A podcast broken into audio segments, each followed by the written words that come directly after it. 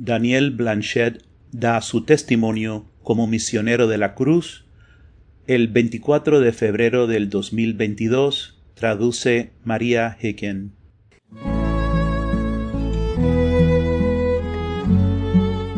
Lourdes me llamó ayer y me dijo que compartiese un poco la situación de Canadá y después en la conversación mencionó comparte desde tu corazón, Daniel, lo que tú quieras.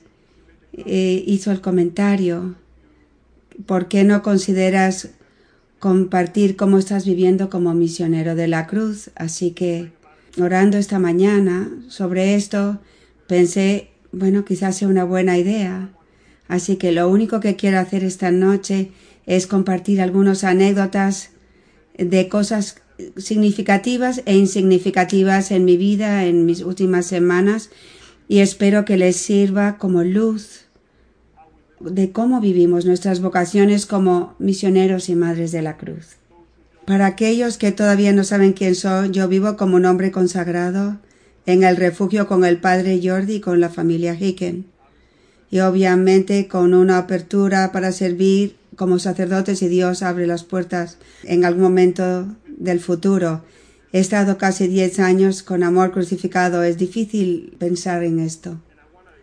Y quería enfocarme en un algo importante de, de mi vida como misionero de la cruz que pueda servirles a ustedes y en vez de estar centrados en lo que es la vida familiar. Hay algo maravilloso como hombre consagrado de vivir un, como futuro sacerdote incluso o como sacerdote de la comunidad, estar expuesto a las intimidades de una familia y, y las dinámicas de una familia. Las dinámicas que vivo aquí y en el refugio. Mark y, y María me han recibido como hijo y me han hecho un miembro de su familia. Y yo no puedo decirle suficientemente la bendición que ha sido en mi vida. He vivido toda mi vida de adulto como una alma consagrada y la formación del corazón que he recibido viviendo, siendo expuesto a las dinámicas de una familia han sido completamente sorprendentes. Así que quiero compartir algunos de las anécdotas de las últimas semanas para traerles algo de luz a ustedes en este tema. Quisiera empezar con el mensaje 135 del camino. Anoche, Mientras rezábamos el rosario durante nuestro cenáculo, vi por primera vez las llagas de Jesús como pasajes muy grandes. Entonces Jesús levantó mi cuerpo en su brazo crucificado. La familia de amor crucificado intercedía con gran amor por muchas almas. Entonces vi una larga fila de hombres, mujeres y niños que entraban en las llagas de Jesús. Me permitió ver con mayor claridad los rostros de los niños. Sus ojos tenían la mirada en blanco de la desesperanza. Al mismo tiempo, a través de la mirada de sus ojos, sentí el inmenso dolor y sufrimiento de sus corazones. No pude contener mis lágrimas al ver y sentir tantas heridas y dolor en el cuerpo de Cristo, mis hermanos y hermanas. Mis lágrimas siguen derramándose esta mañana mientras sigo viendo los ojos de los niños de nuestro Señor. Derramo lágrimas por ellos y lloro por mi Señor y Madre, sufriendo como un solo corazón con ellos por toda la humanidad. Qué dolor, qué sufrimiento, qué amor. Ven, Espíritu Santo, ven a renovar la faz de la tierra.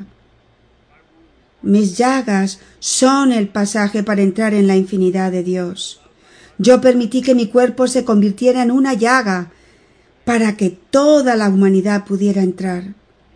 Cada alma víctima tiene el poder de Dios porque yo soy víctima para atraer a las almas a mis llagas.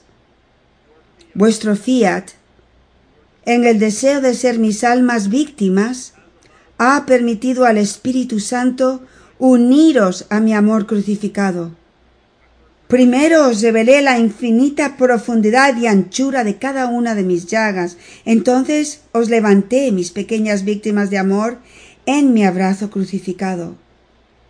Mientras vosotros, amor crucificado, orabais como un solo corazón y mente a través de mí, conmigo y en mí, la oración recibió el poder del Espíritu Santo para atraer almas a mis llagas.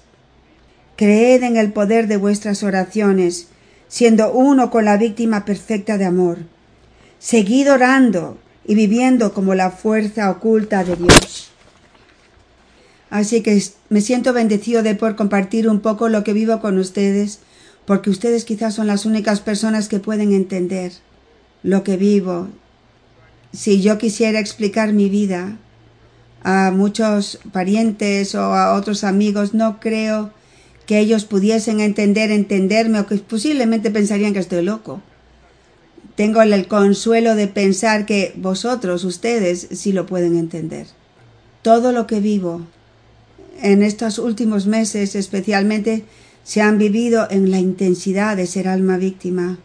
Este fin de semana pasada, Jean Paul, el niño que tiene discapacidades, eh, tuvo unas vacaciones y nosotros tenemos la costumbre de ir cuando tiene vacaciones de ir de camping porque vuelve a su mamá loca en la casa tantos días. Así que nos fuimos a la Florida donde el clima era más caliente y pudimos ir a, con las cuatro ruedas al bosque.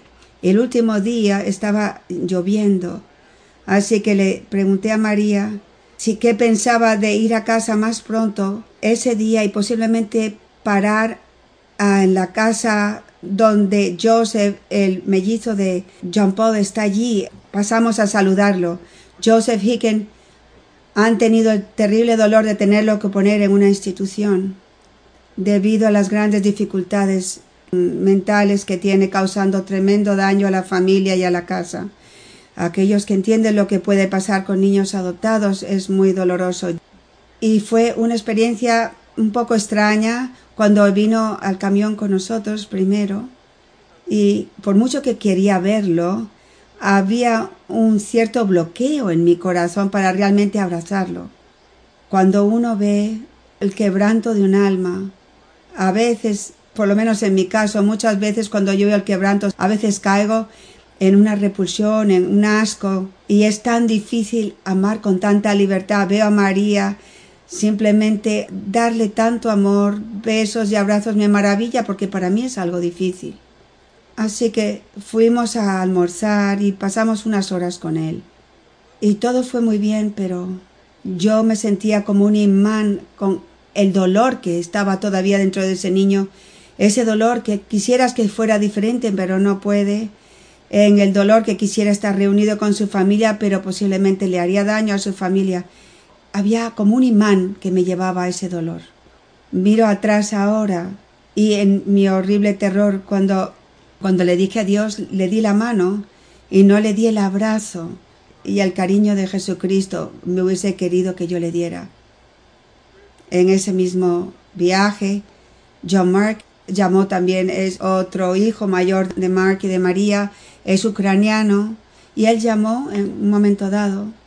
Y John Mark, siendo un muchacho con buen corazón, estaba haciéndose el sabio con Joseph diciéndole todas las cosas de que Joseph tenía que hacer para no cometer los errores que él había cometido anteriormente, pero yo vi una bondad en la conversación de John Mark, auténticamente no queriendo que su hermano pequeño hiciera los mismos errores que él había cometido.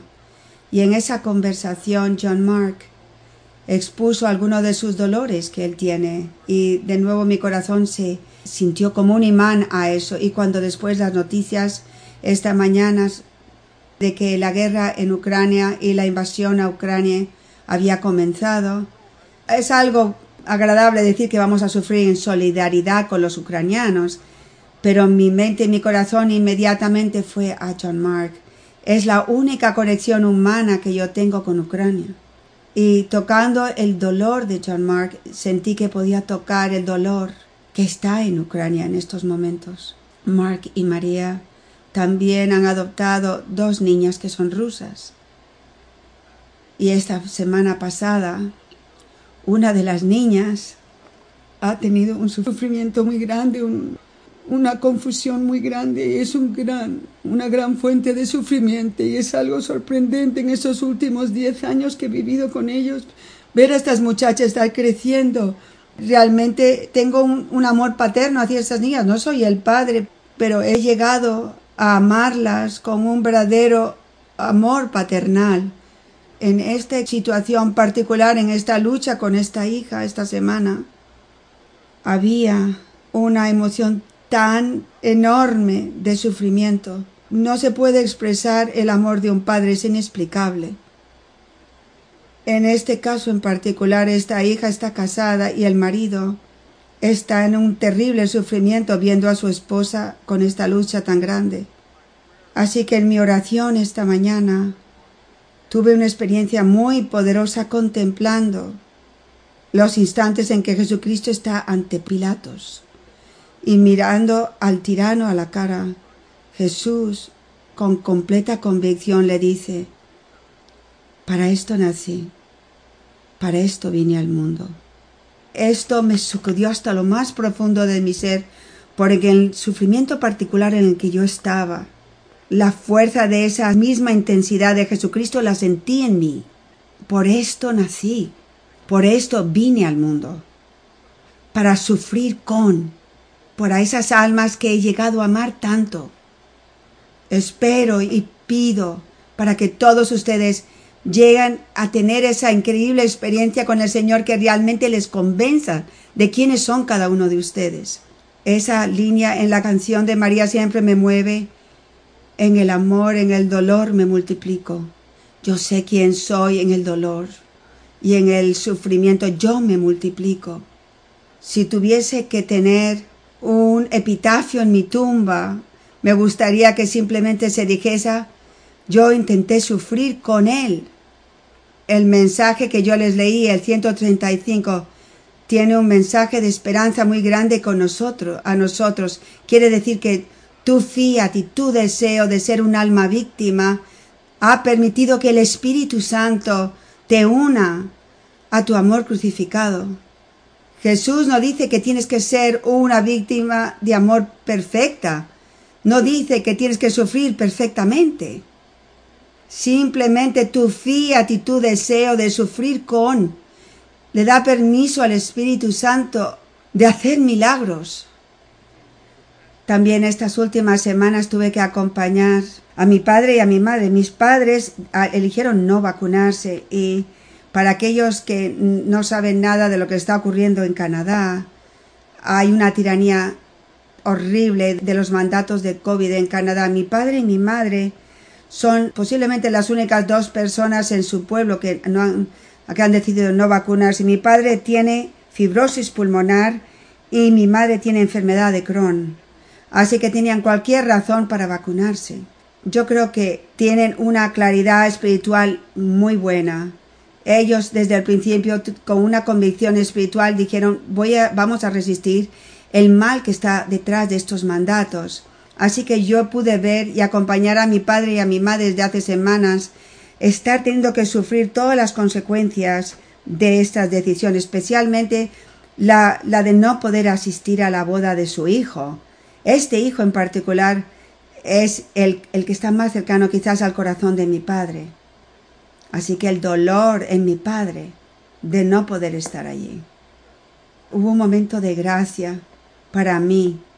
Mi pequeño esfuerzo de sufrir con mi padre y mi madre en estas pruebas particulares les decían si se vacunasen de una vez llegaría un fin y ustedes están sufriendo en balde pues, sin ninguna razón, etcétera, etcétera pero mi pequeño esfuerzo de sufrir con el dolor de ellos y tocar el dolor puro de Jesucristo en sus corazones, yo he sentido una nueva libertad en mí para poder mostrar un amor genuino a mi padre y a mi madre.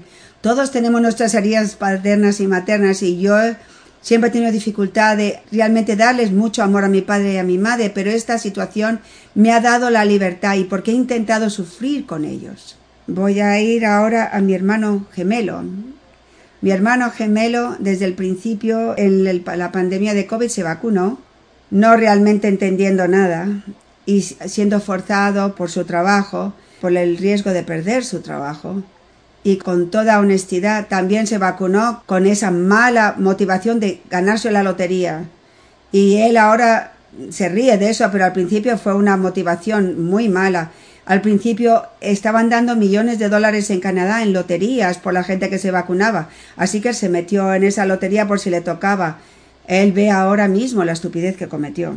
Desde ese tiempo lo he estado acompañando en su proceso y ha tenido un giro completo de 180 grados queriendo luchar contra la tiranía de lo que está ocurriendo en Canadá. Él ha visto eh, los daños innecesarios a las vidas de sus compañeros de trabajo. Los dejan sin dinero, sus negocios destrozados, eh, sus vidas y, la vida social completamente puesta en un paro, las iglesias cerradas desde hace años, la educación que se ha cerrado, el tráfico que se para.